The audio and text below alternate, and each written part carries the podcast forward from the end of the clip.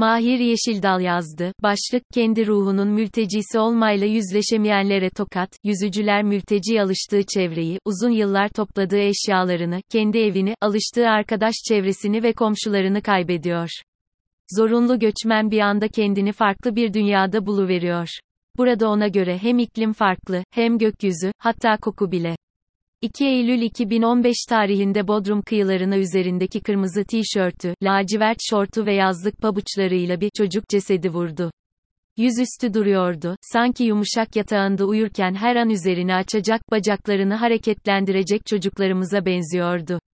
Kobanili bir Kürt ailenin 3 yaşındaki oğulları olan Alan Kurdi'nin bir foto muhabiri tarafından çekilen ikonik fotoğrafı önce içimizi dağladı, tüm dünyada milyarlarca kez paylaşıldı, gözyaşları hüzünle harmanlandı ve empatiyle yoğrulup bir infiale neden oldu.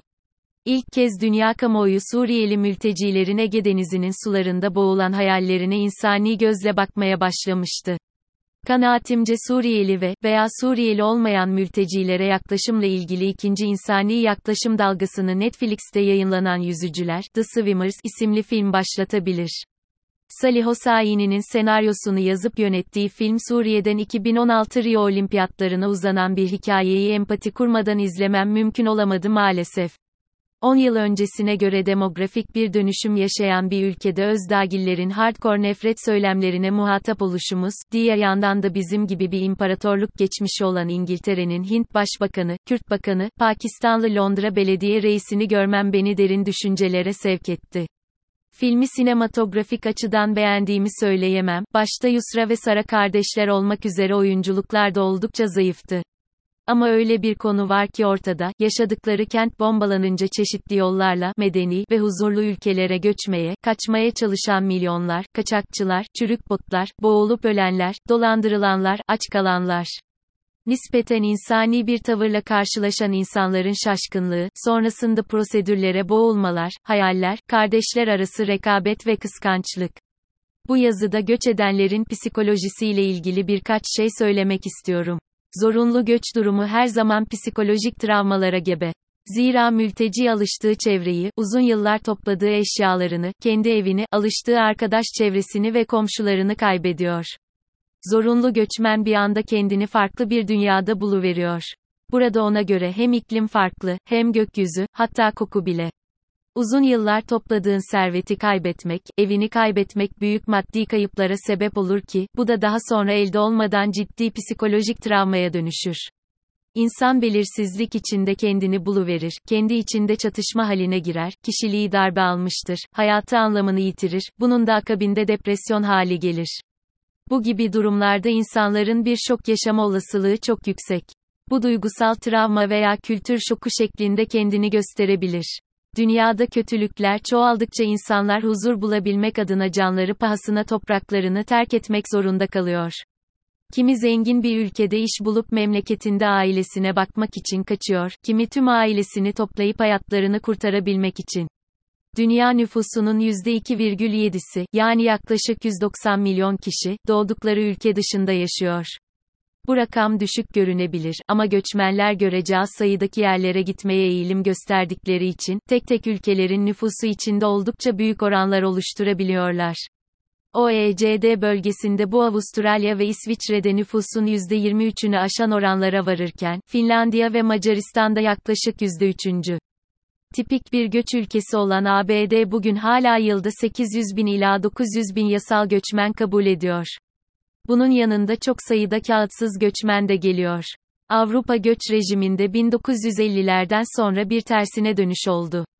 19. YY boyunca göç veren Avrupa ülkeleri, iş gücü açığını göçmen işçi anlaşmalarıyla kapamaya çalıştı.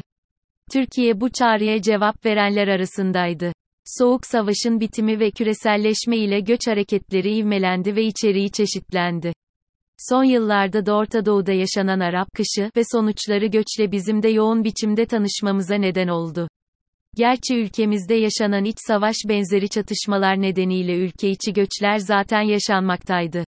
Ancak devletlerin sınır kontrolleri ve girişleri kısıtlama politikası uluslararası göçün giderek daha çok düzensiz bir şekilde gelişmesine neden oldu.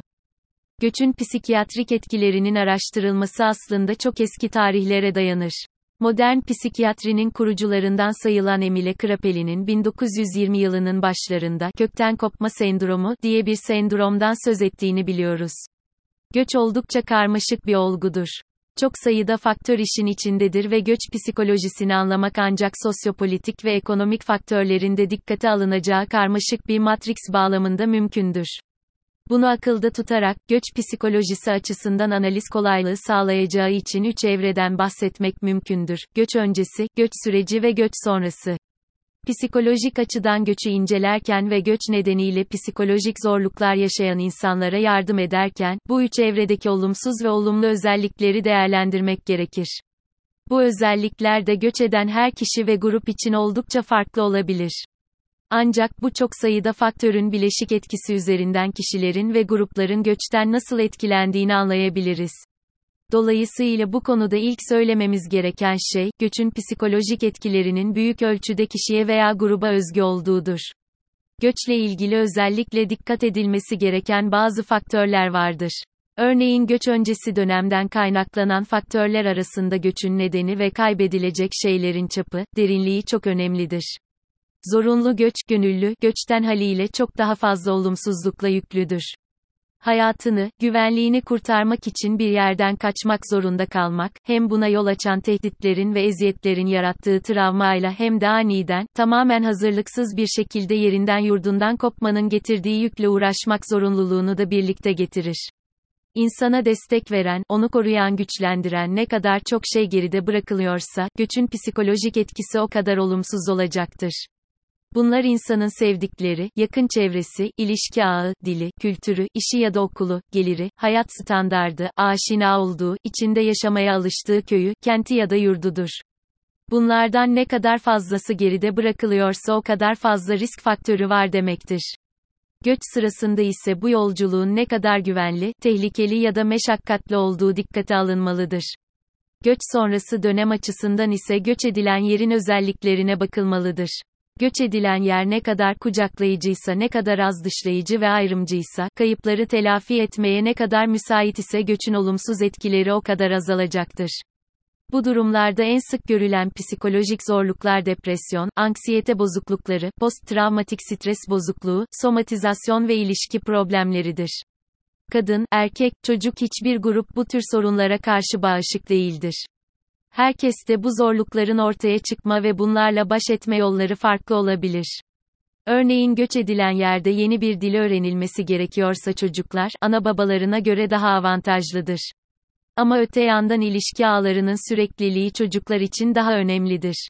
Sonuç olarak yeni gelinen yerde ekonomik ve kültürel entegrasyon ne kadar çabuk ve iyi olabilirse göçün yarattığı psikolojik risk faktörlerinin etkisi azalacaktır. Göçün yarattığı zorluklarla baş etmenin en yaygın yollarından biri, bildiğimiz gettolaşma eğilimidir. Benzer kökenlerden gelen insanlar, tehlikeli olan ya da tehlikeli addettikleri yeni dış çevreye karşı, normal koşullar altında yakınlaşmayacakları kadar yakınlaşıp kendilerine bir getto kurarlar.